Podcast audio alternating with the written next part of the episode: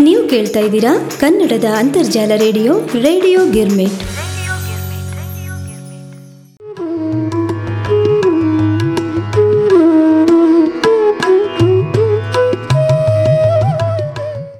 ಆತ್ಮೀಯ ರೇಡಿಯೋ ಗಿರ್ಮಿಟ್ ಕೇಳುಗರಿಗೆಲ್ಲ ಕಲರವ ಮಕ್ಕಳ ಅಭಿರುಚಿ ಕಾರ್ಯಕ್ರಮಕ್ಕೆ ನಿಮ್ಮ ಉಮಾ ಭಾತ್ಕಂಡೆಯ ಆದರದ ಸ್ವಾಗತ, ಸುಸ್ವಾಗತ. ಕೇಳುಗರೆ, ಕಳೆದ ಇಪ್ಪತ್ತು ದಿವಸದಿಂದ ಲಾಕ್ಡೌನ್ ಇರೋದಕ್ಕೆ ಮಕ್ಕಳಿಗೆ ಸಮಯ ಹೋಗೋದು ತುಂಬ ಕಷ್ಟ ಆಗಿದೆ. ಹೌದಿಲ್ರಿ? ಹೌದು. ಆದರೆ ನಾವು ಹಾಗೇನು ಅನ್ಕೊಳ್ಳೋದು ಬೇಡ. ಮಕ್ಕಳಿಗೆ ಆಸಕ್ತಿ ಬರೋ ಹಂಗೆ ಬೇರೆ ಬೇರೆ ಚಟುವಟಿಕೆ ಮಾಡಿಸೋಣ. ಬರೇ ಬರೇ ಓದ್ರಿ, ಬರೀರಿ ಓದ್ರಿ, ಬರೀರಿ ಅನ್ನೋದಕ್ಕಿಂತ ಅವ್ರಿಗೆ ಖುಷಿ ಕೊಡೋ ರೀತಿಯಲ್ಲಿ ಏನು ಮಾಡಬಹುದು ಅಂತ ನಾವೆಲ್ಲ ಪಾಲಕರು ವಿಚಾರ ಮಾಡೋಣ. ಅದ್ರ ಜೊತೆಗೆ ನಮ್ಮ ರೇಡಿಯೋ ಗಿರ್ಮಿಟ್ನ ಕಲರವ ಕಾರ್ಯಕ್ರಮಕ್ಕೆ ತಮ್ಮ ಮಕ್ಕಳ ಹಾಡು, ಕಥೆ, ಕವನ, ನಾಟಕ ವಿಶೇಷ ವ್ಯಕ್ತಿಗಳ ಪರಿಚಯ, ಹಿಂಗೆ ಅವ್ರ ಆಸಕ್ತಿ ಇರ್ತಕ್ಕಂಥ ಯಾವುದೇ ವಿಷಯನ ತಗೊಂಡು ಧ್ವನಿ ಮುದ್ರಣಕ್ಕೆ ಸಂಬಂಧಿಸಿದ ಪ್ರತಿಭೆಯನ್ನ ನೀವು ನಮಗೆ ಕಳಿಸ್ಬೋದು. ಈಗಂತೂ ಎಲ್ಲರೂ ಮನೆ ಒಳಗೆ ಇದ್ದೀರಿ. ಎಲ್ಲರೂ ಕೂತು ನಿಮ್ಮ ಮಕ್ಕಳ ಕಾರ್ಯಕ್ರಮನ ಆಲಿಸಬಹುದು ಸರಿ ಬರ್ರಿ. ಇವತ್ತಿನ ಕಲರವನ ನಮ್ಮ ಪುಟಾಣಿ ವೈದೇಹಿ ಪಾಟೀಲ್ ಇವಳೊಟ್ಟಿಗೆ ಪ್ರಾರಂಭ ಮಾಡೋಣ.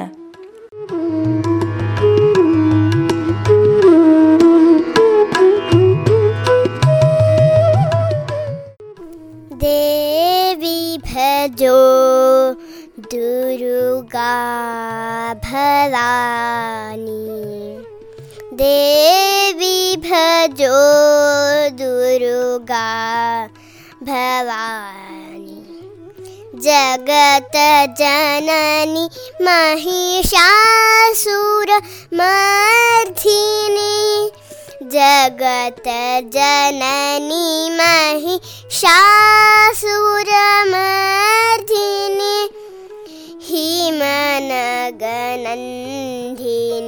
भवभयकन्दिनि हिमनगनन्दिनि भवभयकन्दिनि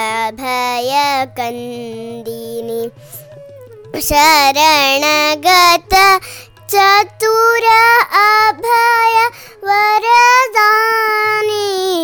शरणगत चतुर अभय वरदानी देवी भजो दुर्गा देवी भजो दुर्गा देवी भजो दुर्गा भवानी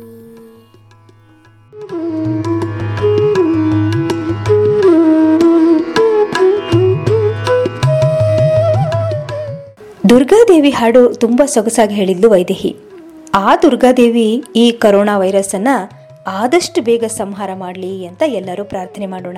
ವೈದೇಹಿಗೆ ಧನ್ಯವಾದ ಹೇಳೋಣ. ಹಿಂಗ ವೈದೇಹಿ ಬೆಳ್ಕೋತಾ ಹೋಗಲಿ ಹೇಳಿ ನಾವು ಹಾರೈಸೋಣಂತ. ಅಂದಂಗ ಜನವರಿ ಇಪ್ಪತ್ತಾರು ಹತ್ತೊಂಬತ್ತು ನೂರ ಐವತ್ತರಲ್ಲಿ ನಮ್ಮ ದೇಶ ಗಣರಾಜ್ಯ ಆಯಿತು. ನಮ್ಮ ರಾಷ್ಟ್ರದಲ್ಲೆಲ್ಲ ಜನವರಿ ಇಪ್ಪತ್ತಾರನ್ನ ಅದ್ಧೂರಿಯಿಂದ ಆಚರಿಸ್ತೀವಿ. ಹಂಗಾರ ಈ ಗಣರಾಜ್ಯ ಹೆಂಗಾತು? ಯಾವಾಗಾತು? ಅಂತ ನೇಹಾ ಹುಲಿ ಹೇಳ್ತಾಳತ್ತ ಬರ್ರಿ ನಾವೆಲ್ಲ ಆಲಿಸ್ ಬರೋಣ.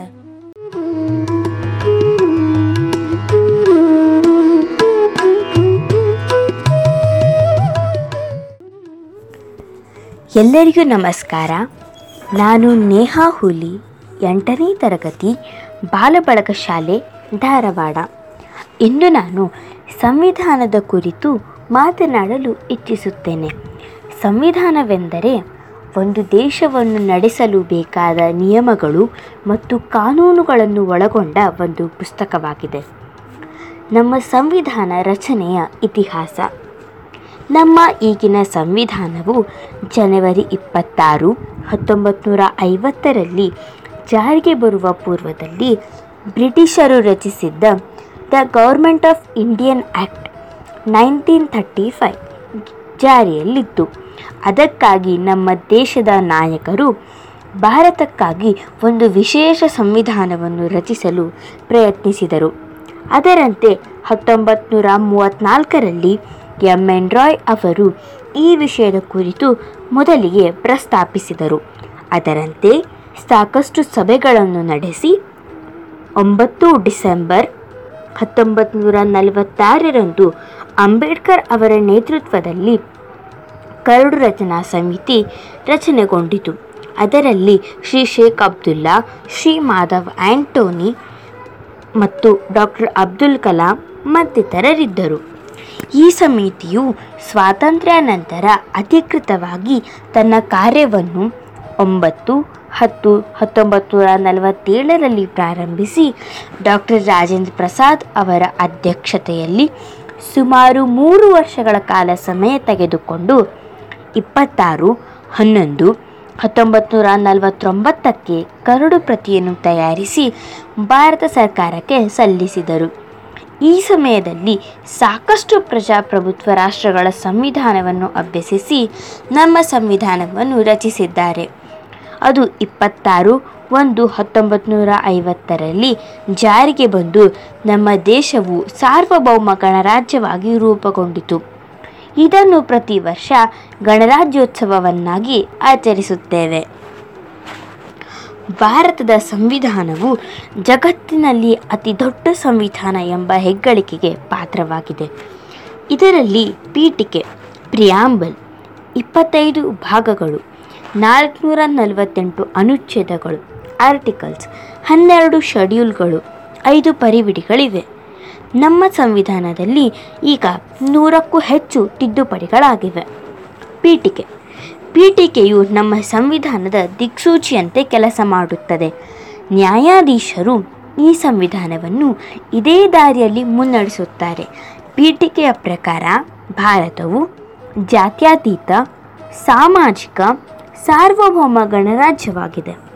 ನಾನು ಮೊದಲೇ ತಿಳಿಸಿದಂತೆ ನಮ್ಮ ಸಂವಿಧಾನದಲ್ಲಿ ಒಟ್ಟು ನಾಲ್ಕುನೂರ ನಲವತ್ತೆಂಟು ಅನುಚ್ಛೇದಗಳು ಮತ್ತು ಅವುಗಳನ್ನು ಇಪ್ಪತ್ತೈದು ಭಾಗಗಳಾಗಿ ವಿ, ವಿಭಾಗಿಸಲಾಗಿದೆ. ಈಗ ನಾನು ಇಪ್ಪತ್ತೈದು ಭಾಗಗಳಲ್ಲಿ ಕೆಲವು ಪ್ರಮುಖ ಭಾಗಗಳನ್ನು ತಿಳಿಸುತ್ತೇನೆ. ಭಾಗ ಎರಡರಲ್ಲಿ ಅಂದರೆ ಅನುಚ್ಛೇದ ಐದರಿಂದ ಹನ್ನೊಂದರವರೆಗೆ ನಾಗರಿಕತ್ವದ ಬಗ್ಗೆ ತಿಳಿಸಲಾಗಿದೆ. ಭಾಗ ಮೂರರಲ್ಲಿ ಅಂದರೆ ಅನುಚ್ಛೇದ ಹದಿನೈದರಿಂದ ಮೂವತ್ತಾರರವರೆಗೆ ಮೂಲಭೂತ ಹಕ್ಕುಗಳ ಬಗ್ಗೆ ಹೇಳಲಾಗಿದೆ.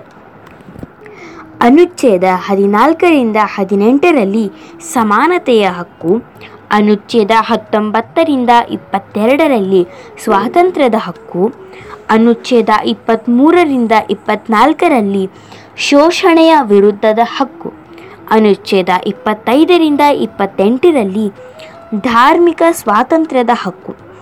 ಅನುಚ್ಛೇದ ಇಪ್ಪತ್ತೊಂಬತ್ತರಿಂದ ಮೂವತ್ತರಲ್ಲಿ ಶಿಕ್ಷಣದ ಹಕ್ಕು, ಮೂವತ್ತೆರಡರಿಂದ ಮೂವತ್ತೈದರಲ್ಲಿ ಸಂವಿಧಾನಾತ್ಮಕ ಪರಿಹಾರೋಪಾಯಗಳ ಹಕ್ಕು ಎಂಬ ವಿಷಯದ ಬಗ್ಗೆ ತಿಳಿಸಲಾಗಿದೆ. ಹೀಗೆ ನಮ್ಮ ಸಂವಿಧಾನದ ಬಗ್ಗೆ ಹೇಳುತ್ತಾ ಹೋದರೆ ವಿಷಯಗಳು ಮುಗಿಯುವುದಿಲ್ಲ. ಭಾರತದ ಹಿಂದಿನ ನಾಯಕರು ಕಠಿಣ ಪರಿಶ್ರಮದಿಂದ ನಮ್ಮ ಸಂವಿಧಾನವನ್ನು ವಿಶೇಷ ರೀತಿಯಲ್ಲಿ ರಚಿಸಿದ್ದಾರೆ. ಇದನ್ನು ಪಾಲಿಸಿಕೊಂಡು ಹೋಗುವುದು ನಮ್ಮೆಲ್ಲರ ಕರ್ತವ್ಯವಾಗಿದೆ. ಎಲ್ಲರಿಗೂ ಧನ್ಯವಾದಗಳು.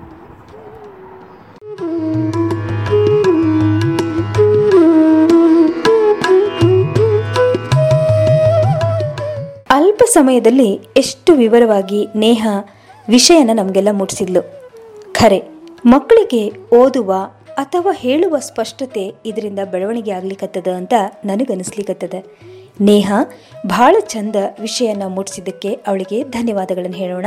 ಒಂದು ವಿಷಯ ಅದೇನಂದ್ರ ಒಂದು ಹತ್ತು ಮಕ್ಕಳಿಗೆ ಪೇಪರ್ ಕೊಟ್ಟು ಕವನ ಬರೀರಿ ಅಂದ್ರೆ ಎಲ್ಲ ಮಕ್ಕಳು ಬರೀತಾರೇನ್ರಿ? ಇಲ್ಲ. ಏನಂದ್ರ ಎಲ್ಲರಿಗೂ ಒಂದರಲ್ಲೇ ಆಸಕ್ತಿ ಇರಂಗಿಲ್ಲ. ಕೆಲವು ಮಕ್ಕಳು ಪೇಪರ್ನಾಗ ದೋಣಿ, ಟೋಪಿ ಮಾಡ್ತಾರೆ. ಇನ್ನು ಕೆಲವು ಮಕ್ಕಳು ಚಂದ ಚಂದನ ಚಿತ್ರ ತೆಗಿತಾರೆ. ಇನ್ನು ಕೆಲವು ಮಕ್ಕಳು ಪೇಪರನ್ನು ಬೇರೆ ಬೇರೆ ಆಕಾರದಲ್ಲಿ ಕತ್ತರಿಸಿ ಅಲಂಕಾರಿಕವಾಗಿ ಪರಪರಿಯನ್ನು ಮಾಡ್ತಾರೆ. ಇನ್ನು ಕೆಲವು ಮಕ್ಕಳು ಅದನ್ನು ಮುದ್ದಿ ಮಾಡಿ, ಚಂಡ್ ಮಾಡಿ ಆಟ ಆಡ್ತಾರೆ. ಅಂದ್ರೆ ಎಲ್ಲ ಮಕ್ಕಳೊಳಗೂ ಅವ್ರದ್ದೇ ಆದ ಪ್ರತಿಭೆ ಇದ್ದೇ ಇರ್ತದೆ. ಹಂಗ ನಮ್ಮ ಶ್ರೇಯಸ್ ತಾನೇ ಸ್ವತಃ ಬರೆದ ಒಂದು ಕವನವನ್ನು ಇವತ್ತು ತಮ್ಮ ಮುಂದೆ ವಾಚನ ಮಾಡ್ತಾನಂತೆ. ಬರ್ರಿ, ಅವನ ಕವನನ್ನ ಕೇಳಿ ಬರೋಣಂತೆ.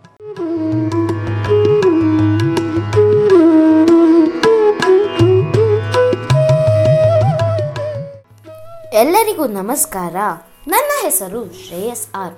ನಾನು ಆರನೇ ತರಗತಿಗೆ ಹೋಗುತ್ತಿದ್ದೇನೆ. ಇಂದು ನಾನು ಸ್ವರಚಿತ ಕವನ ವನ ಹಾಡುತ್ತೇನೆ. ಆಹಾ ವನದ ಚಿತ್ರ. ನೋಡೋಣ ಬಾರೋ ಮಿತ್ರ. ನೋಡು ಬಾರೆ ನೀ ಬಾಲೆ, ಸೂರ್ಯನ ಕಿರಣದ ಲೀಲೆ. ಬೆಟ್ಟ ಗುಡ್ಡಗಾಡು, ನೋಡು ಬಾ ಸುಂದರ ಕಾಡು. ಕಾಡಿನ ರಾಜ ಸಿಂಹ ಕೆಳಗೆ ಅದರ ಪ್ರತಿಬಿಂಬ. ನೋಡು ಮಂಗನಾಟ, ಅದರ ವಿಚಿತ್ರ ಒಡನಾಟ. ಕೆಳಗೆ ನೋಡು ಕಾಡೆಮ್ಮೆ, ಏಕೋ ಇಲ್ಲ ಹೆಣ್ಣೆಮ್ಮೆ. ಅಲ್ಲಿ ನೋಡು ಜಿರಾಫೆ ನೋಡು ಬಾ ಗೆಳೆಯ ಹರಾಫೆ. ಅಲ್ಲಿ ನೋಡು ನಾಗಿಣಿ ಎಷ್ಟು, ಇರುವುದು ಉದ್ದ ಸರಪಳಿಯಷ್ಟು ಹುಲಿ ಮಹಾರಾಯ, ಬೇಟೆ ಆಡಬೇಡಯ್ಯ. ಪರಿಸರ ನೋಡಲು ಚಂದ, ಇರಲು ಬಹಳ ಆನಂದ. ಇಷ್ಟೊತ್ತು ನನ್ನ ಸ್ವರಚಿತ ಕವನ ಕೇಳಿದ್ದ ನಿಮ್ಮೆಲ್ಲರಿಗೂ ಧನ್ಯವಾದಗಳು. ನಮಸ್ಕಾರ.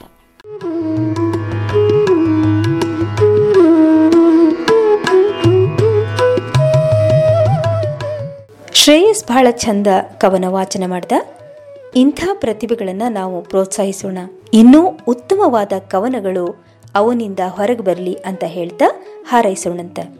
ಅಂದಂಗ ನಮ್ಮ ಕರ್ನಾಟಕದೊಳಗೆ ಜ್ಞಾನಪೀಠ ಪ್ರಶಸ್ತಿ ವಿಜೇತರು ಯಾರ್ಯಾರು ಅಂದ್ರೆ ನಾವು ಬೆರಳು ಹಿಡಿದು ಒಬ್ಬೊಬ್ಬರದೇ ಹೆಸರು ನೆನಪಿಸ್ಕೋತ ಹೋಗ್ತೀವಿ. ಕೆಲವು ಸರಿ ಕೆಲವು ಹೆಸರುಗಳು ಮರ್ತೆ ಹೋಗ್ಬಿಡುತ್ತೆ. ಅದಕ್ಕೆ ಈಗ ನಚಿಕೇತ್ ಪ್ರತಿ ಕಲರವ ಸಂಚಿಕೆಯಲ್ಲಿ ಜ್ಞಾನಪೀಠ ಪ್ರಶಸ್ತಿ ಪಡೆದಂತಹ ಸಾಹಿತಿಗಳ ಪರಿಚಯನ ನಮಗೆಲ್ಲ ಮಾಡಿಕೊಡ್ತಾನಂತೆ.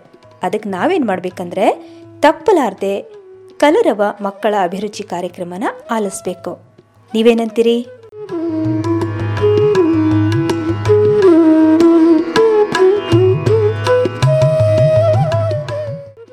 ಎಲ್ಲರಿಗೂ ನಮಸ್ಕಾರ. ನನ್ನ ಹೆಸರು ನಚಿಕೇತ್ ಪಾಟೀಲ್. ನಮ್ಮ ಮನೆಯಲ್ಲೊಂದು ಸಣ್ಣ ಪಾಪವಿರುವುದು.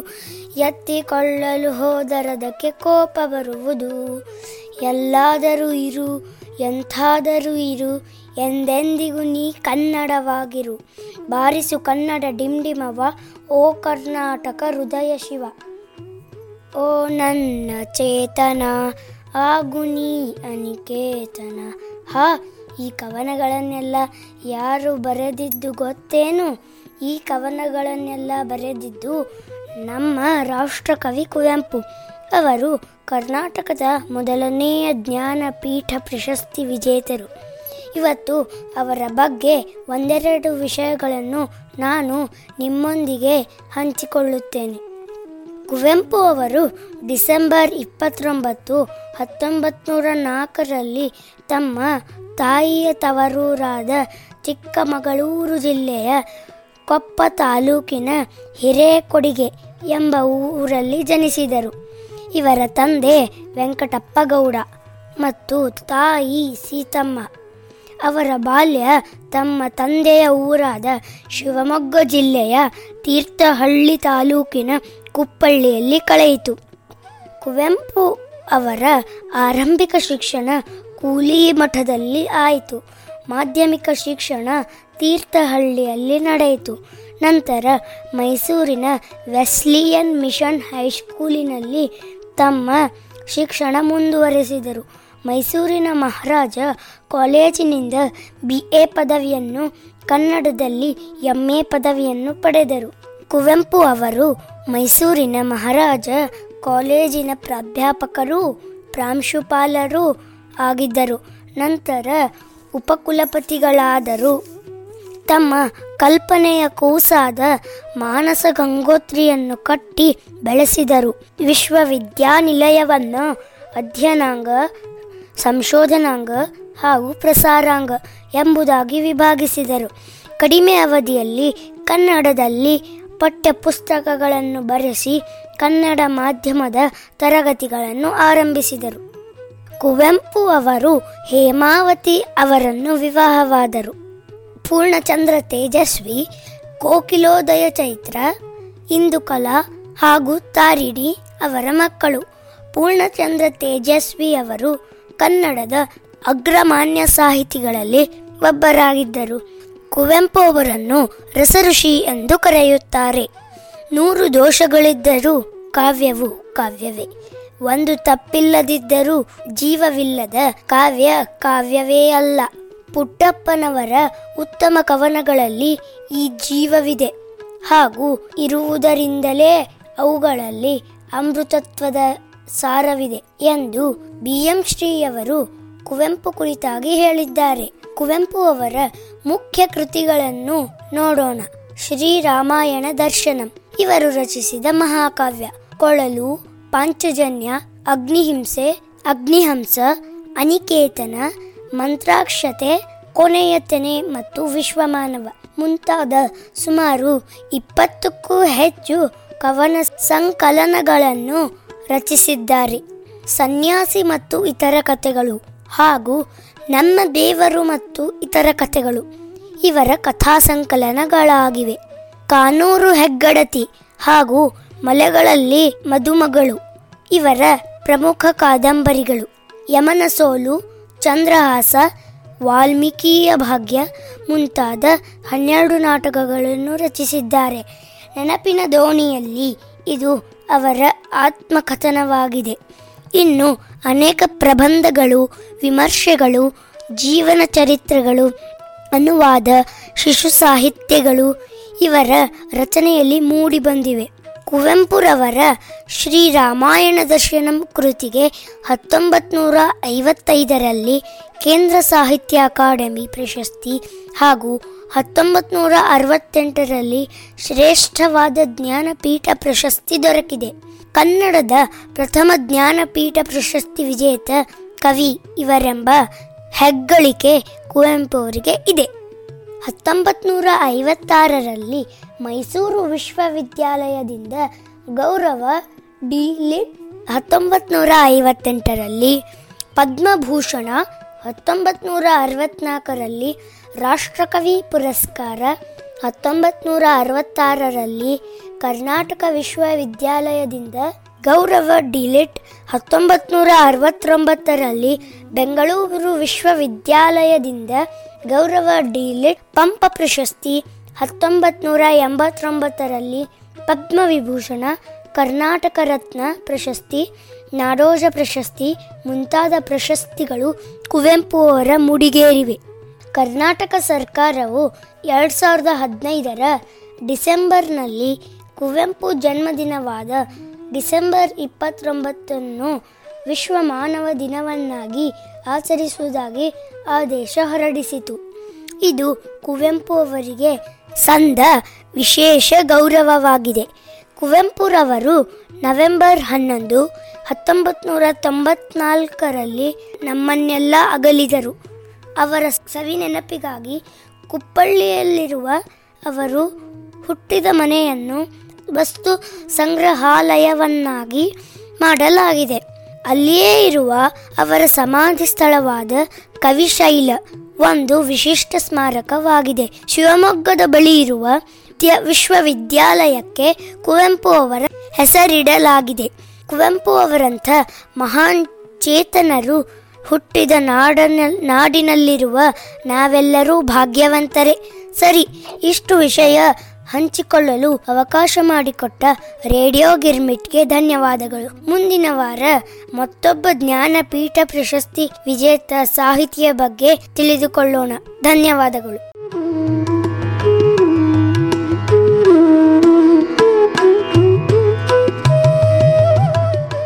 ಇಷ್ಟು ಗಂಭೀರವಾಗಿ ಎಷ್ಟೊಂದು ವಿಷಯಗಳನ್ನ ಸಂಗ್ರಹ ಮಾಡ್ಕೊಂಡಿರೋದು ಅವನಲ್ಲಿ ಎದ್ದು ಕಾಣ್ಲಿಕ್ಕತ್ತದ ಸೂಟ್ಯಾಗ ಎಷ್ಟೆಲ್ಲ ವಿಷಯ ತಿಳಿದಂಗಾತು ಜೊತೆಗೆ ವಿಷಯನ ನಮ್ಮೆಲ್ಲರೊಟ್ಟಿಗೆ ಹಂಚಿಕೊಂಡು ಅದನ್ನು ಎಲ್ಲರಿಗೆ ಮುಟ್ಟಿಸಿದ ನಚಿಕೇತ್. ಅವನಿಗೆ ತುಂಬು ಹೃದಯದ ಧನ್ಯವಾದಗಳು.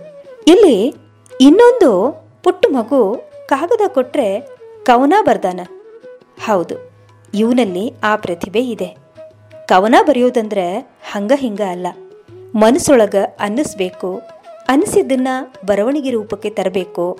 ಆಗ ಅದು ಕವನ ಆಗುತ್ತೆ. ಹೌದಿಲ್ರಿ? ಬರ್ರಿ. ಪುಟ್ಟ ಆದರ್ಶ್ ಏನು ಕವನ ಬರ್ದಾನ ಅಂತ ನಾವೆಲ್ಲ ಕೇಳ್ಬರೋಣ.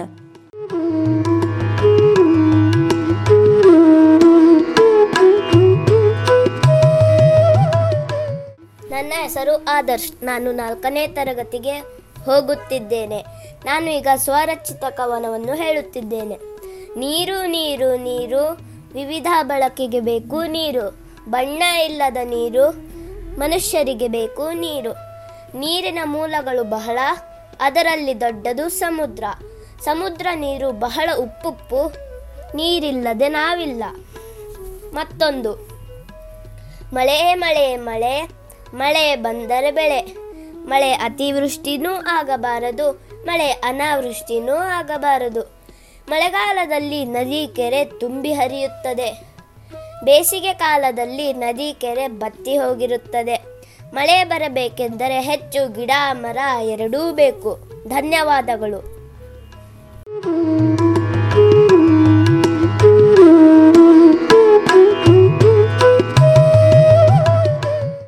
ಖರೆ, ಕವನ ಭಾಳ ಚಂದಿತ್ತು. ಇಷ್ಟು ಹುರುಪಿನಿಂದ ಮಕ್ಕಳು ಕಾರ್ಯಕ್ರಮ ಕೊಡ್ತಾರಂದ್ರೆ ನಾವು ಕೇಳಿ ಪ್ರೋತ್ಸಾಹಿಸೋದು ನಮ್ಮ ಜವಾಬ್ದಾರಿನೇ ಹೌದಲ್ರಿ ಮತ್ತೆ? ಕೇಳುಗ್ರೆ, ಹಿಂಗೆ ಕಾರ್ಯಕ್ರಮದೊಳಗೆ ಯಾವುದೇ ಮಕ್ಕಳಲ್ಲಿ ತಮಗೂ ನಾನು ಏನೋ ಒಂದು ಕಾರ್ಯಕ್ರಮ ಕೊಡಬೇಕು ಅಂತ ಅನ್ನಿಸ್ತಂದರೆ ನೀವು ನಮ್ಮ ವಾಟ್ಸಪ್ ನಂಬರಿಗೆ ತಮ್ಮ ಮೊಬೈಲ್ನಿಂದ ರೆಕಾರ್ಡ್ ಮಾಡಿ ಕಳಿಸ್ಬೋದು. ಅವುಗಳನ್ನು ನಾವು ನಮ್ಮ ರೇಡಿಯೋ ಗಿರ್ಮಿಟ್ನ ಕಲರವ ಕಾರ್ಯಕ್ರಮದಲ್ಲಿ ಪ್ರಸಾರ ಮಾಡ್ತೀವಿ. ಸರಿ, ಹಾಗಾದರೆ ತಾವು ಕಳಿಸ್ಬೇಕಾದ ವಾಟ್ಸಪ್ ದೂರವಾಣಿ ಸಂಖ್ಯೆ ಎಂಟು ಏಳು ಒಂಬತ್ತು ಎರಡು ನಾಲ್ಕು ಒಂದು ಸೊನ್ನೆ ಒಂದು ಐದು ಒಂಬತ್ತು. ದೂರವಾಣಿ ಸಂಖ್ಯೆಯನ್ನು ಮತ್ತೊಮ್ಮೆ ಹೇಳ್ತೀನಿ. ಎಂಟು ಏಳು ಒಂಬತ್ತು, ಎರಡು ನಾಲ್ಕು ಒಂದು, ಸೊನ್ನೆ ಒಂದು ಐದು ಒಂಬತ್ತು ಈ ವಾಟ್ಸಪ್ ನಂಬರಿಗೆ ನೀವು ನಿಮ್ಮ ಮೊಬೈಲ್ನಿಂದ ರೆಕಾರ್ಡ್ ಮಾಡಿ ಕಳಿಸ್ಬೋದು. ಕೇಳುಗರೆ, ಇಲ್ಲಿಯವರೆಗೆ ಕಲರವ ಮಕ್ಕಳ ಅಭಿರುಚಿ ಕಾರ್ಯಕ್ರಮ ಮೂಡಿಬಂತು. ಮುಂದಿನ ಸಂಚಿಕೆಯಲ್ಲಿ ಮತ್ತೆ ಭೇಟಿಯಾಗೋಣ. ನಮಸ್ಕಾರ.